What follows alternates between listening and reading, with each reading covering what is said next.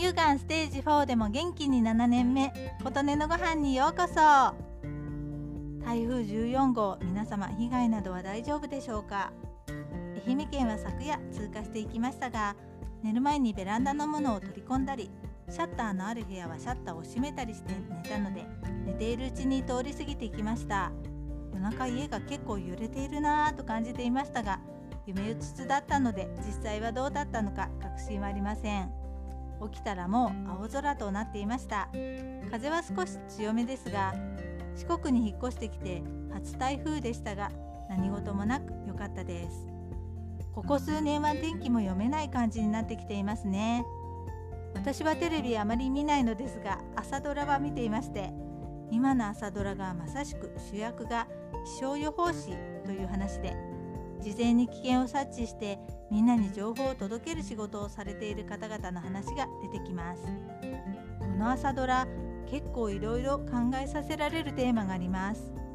最初の頃は林業の話の中で輸入物の木材で大量生産されて安いものを私たちが求める一方で国産の木が売れず衰退することで林の管理が手薄になれば私たちの生活にも影響が出る。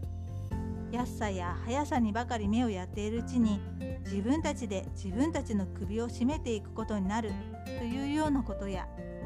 人の痛みは人それぞれで人はみんな悩みながら生きている。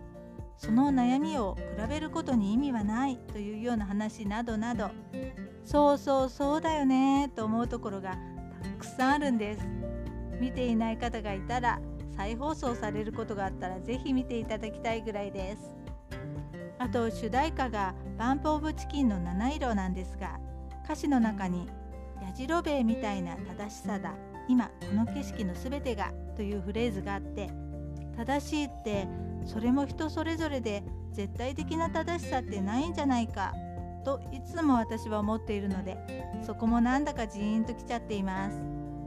今世界中で日本中であっちが正しいこっちが正しいって争っていることってたくさんあるけれどあなたはそっちがいいと思ってるんだ。へえ私はこっちがいいと思うんだ。うーんって形が私にはしっくりきます。みんながみんな100%同じ考えを正しいと思って行動しなくちゃならない世の中の方が変だと思うんだけどな。まあこれも私の考えですけどね。あなたの元気を祈っています。琴音のありがとうが届きますように。